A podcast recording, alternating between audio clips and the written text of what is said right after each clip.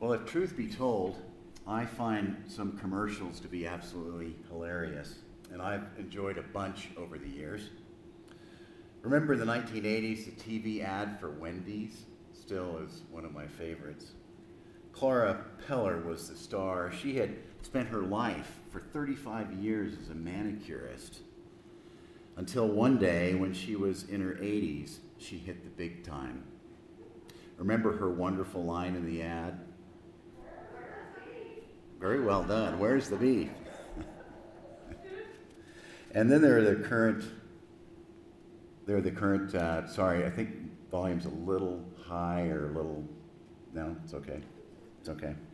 Then there are the current day farmers insurance ads that show funny mishaps the company says it will cover, like a, a cement truck dumping its contents into a convertible. Maybe you've seen that one.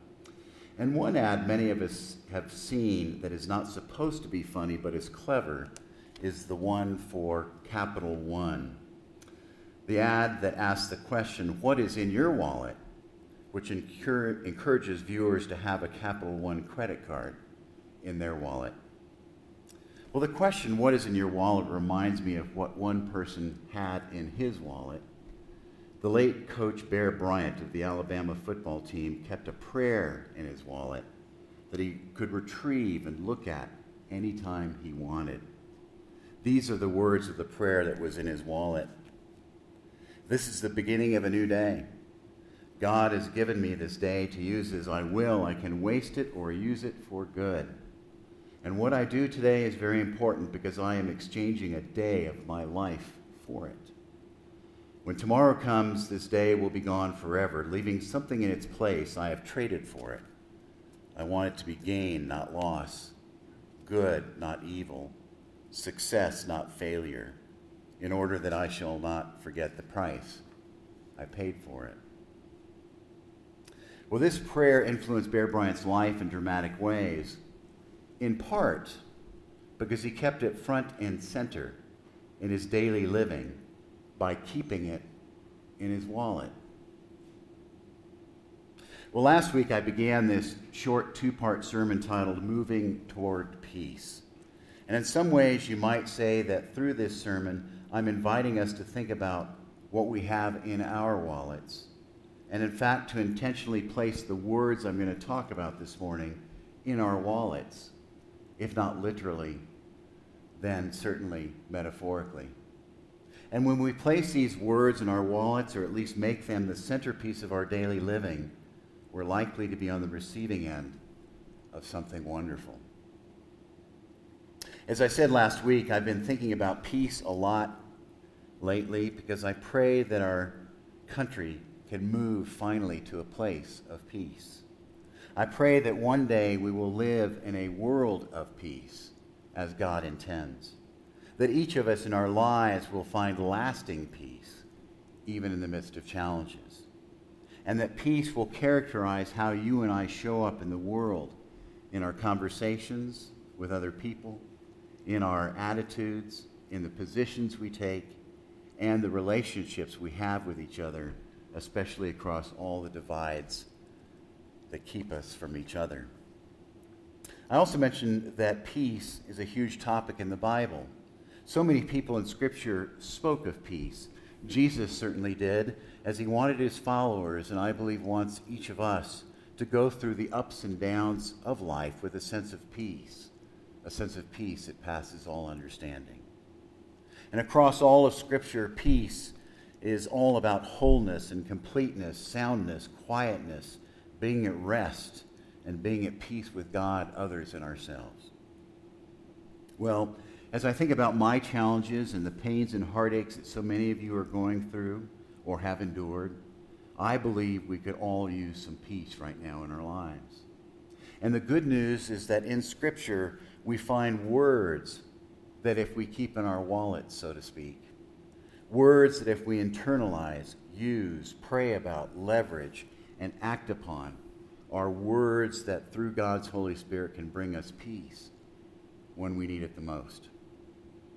And the words I'm referring to, of course, are the words of the twenty-third Psalm. Well, last week we began getting into the verses of the Psalm in some detail. And as I mentioned, one source I'm using for this sermon is a little book called A Shepherd Looks at Psalm twenty-three, written by Philip Keller.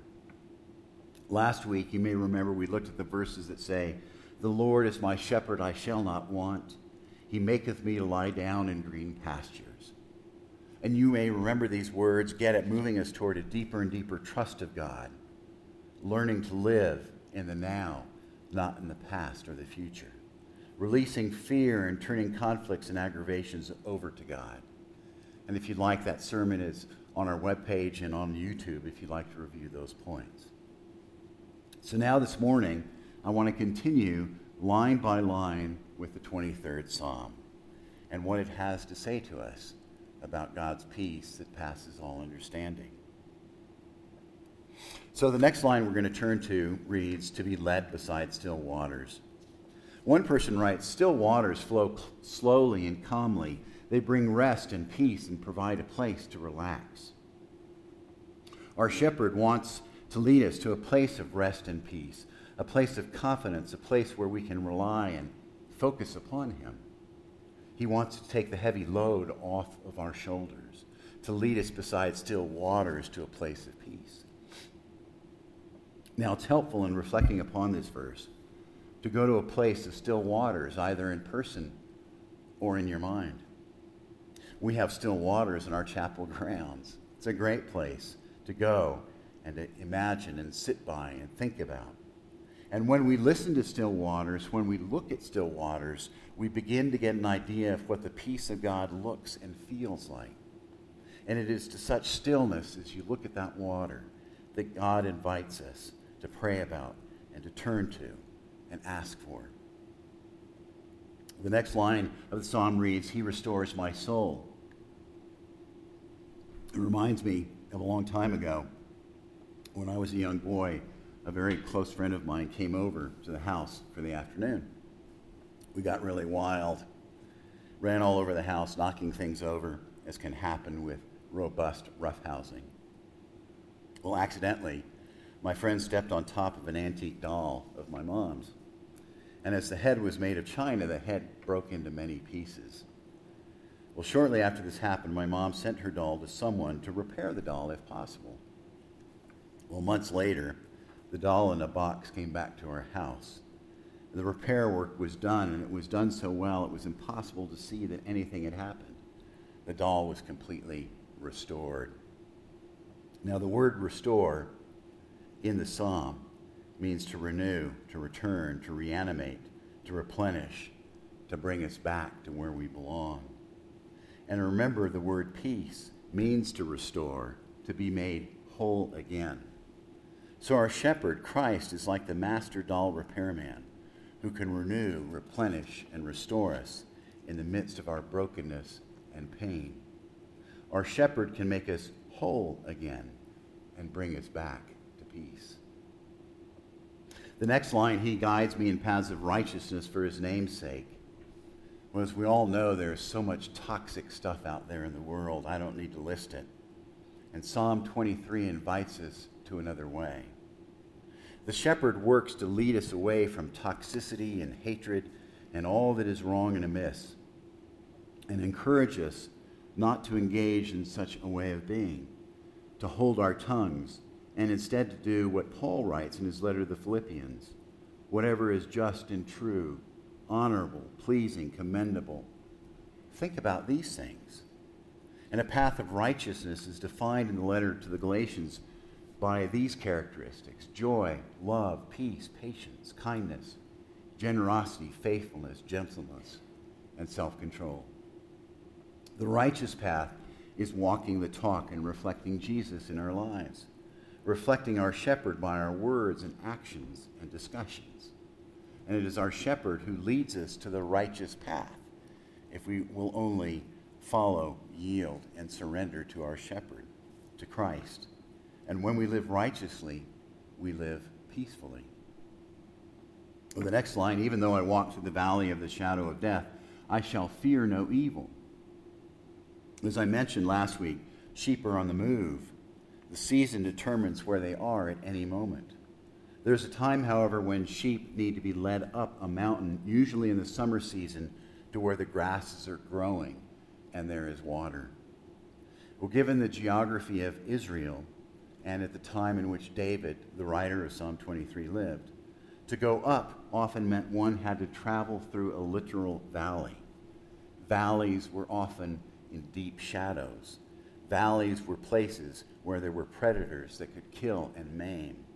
So to walk through the valley of the shadow of death means to go through a place that is threatening and dangerous and where death can easily happen. Here's what Keller writes about this. This verse is a consolation to those who are passing through the dark valley of death.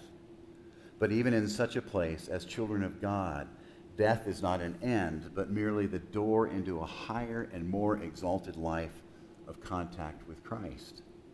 Death is but the dark valley opening out into eternity of delight with God. It is not something to fear, but an experience through which we pass on the path to a more perfect life and place. He also writes, the darkest valley need not only mean death, but the distressing, difficult days we endure. And just like sheep are led through dark valleys to get to a beautiful place, dark valleys may not be things to avoid, as they may well prove to be the greatest way and path toward refreshment. And when we view our valleys in this way, we will experience the peace of God in the midst of it all. The next line, your rod and your staff, they comfort me. Now the rod was used by a shepherd like a club. It was used to defend sheep, and it demonstrated the power of the shepherd. As one person writes, if a shepherd saw a sheep wandering away or getting near danger, the shepherd may have literally tossed the rod toward and near the animal to get the animal to scurry back toward the shepherd. The rod was also used to help in counting sheep and in examining sheep. But the point is that we, like sheep, have a shepherd who works to keep us from danger and knows us intimately. And the staff was a long stick with a crook or a hook on the end.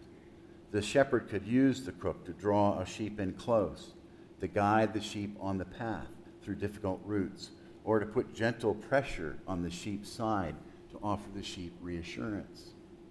And all of this reveals a deep personal relationship between the shepherd and the sheep, between Christ and each one of us.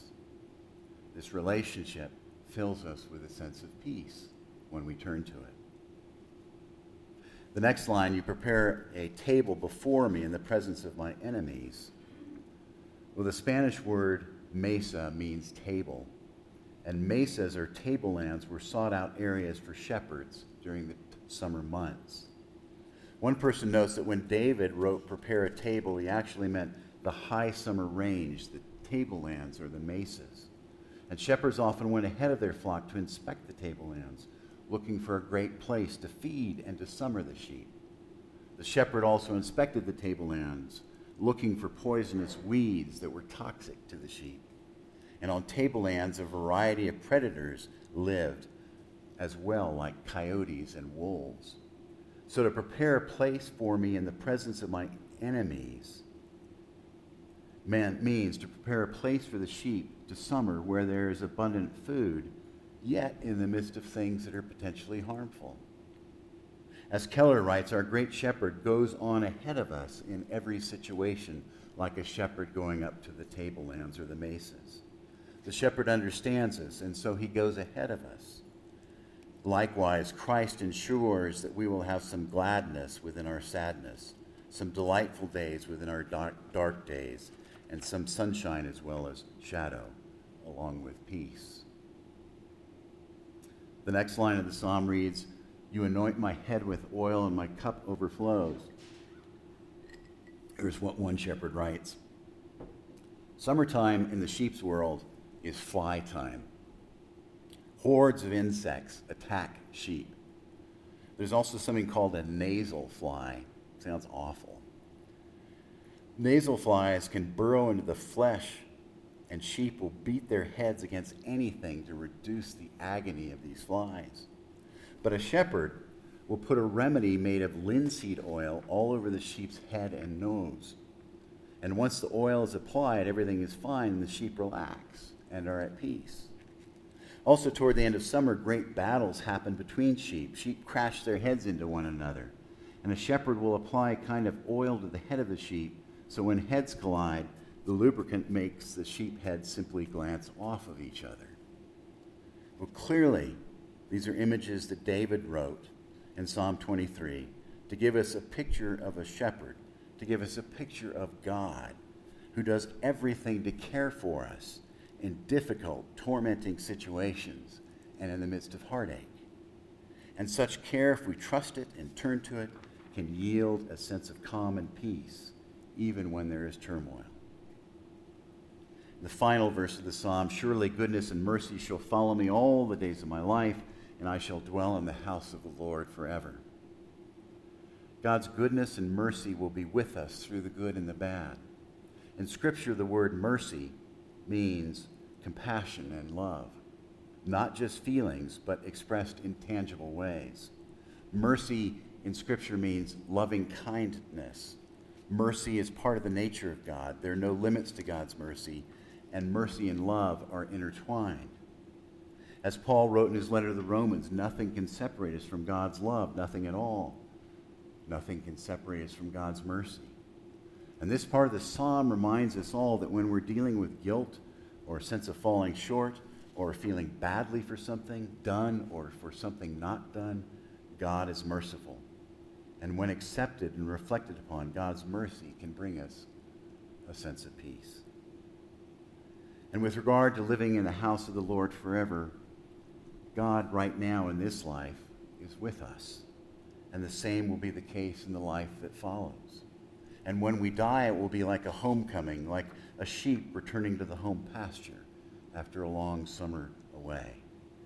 And de- dwelling with God is our destiny, and so therefore is God's peace. You may remember when I began this morning, I suggested that if we keep the words of Psalm twenty-three front and center in our life, in our wallets, so to speak, that if we internalize, use, pray about, leverage, and act upon these words, they are words that through God's Holy Spirit can bring us peace when we need it the most. As I think about my life, as I think about your life, it strikes me that at different moments we are in need of different things. And each phrase within the psalm offers us different things that can help us with various needs as they come up. Whenever we're going through some challenge, it is then that we can leverage a particular phrase or image from the psalm that we need the most, that is most relevant to what we're experiencing. So, for example, there may be moments in which we may not know what to trust or who to trust. It's then we can turn to the first line of the psalm and turn to the image of God as a shepherd, as one to yield to, as one to hand it all over to, as one with whom we can place our ultimate truth. Such a focus will help us and lead us to God's guidance and peace. There may be moments when we're stuck in the past or anxious about the future. It is there we can turn to the phrase, I shall not want, and to reflect upon the fact that just like a shepherd meets the immediate needs of a sheep, so too will our God in our own lives. Or perhaps we're dealing with fear and conflict or aggravation. It is then to turn to the image of green pastures and to focus upon the fact that it is God who is in control, can manage anything that comes our way, can restore things to how they should be, and can release our fears.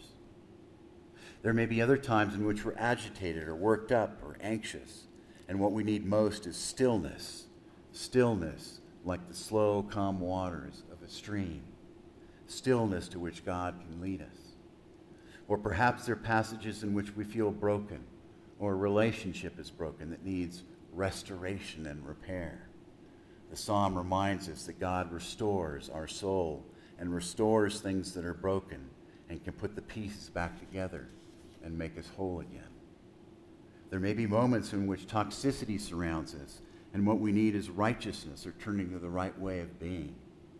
God, our shepherd, guides us in become righteous, in becoming more righteous and more joyful, loving, patient, kind, generous, faithful, gentle, peaceful, and in a state of self-control.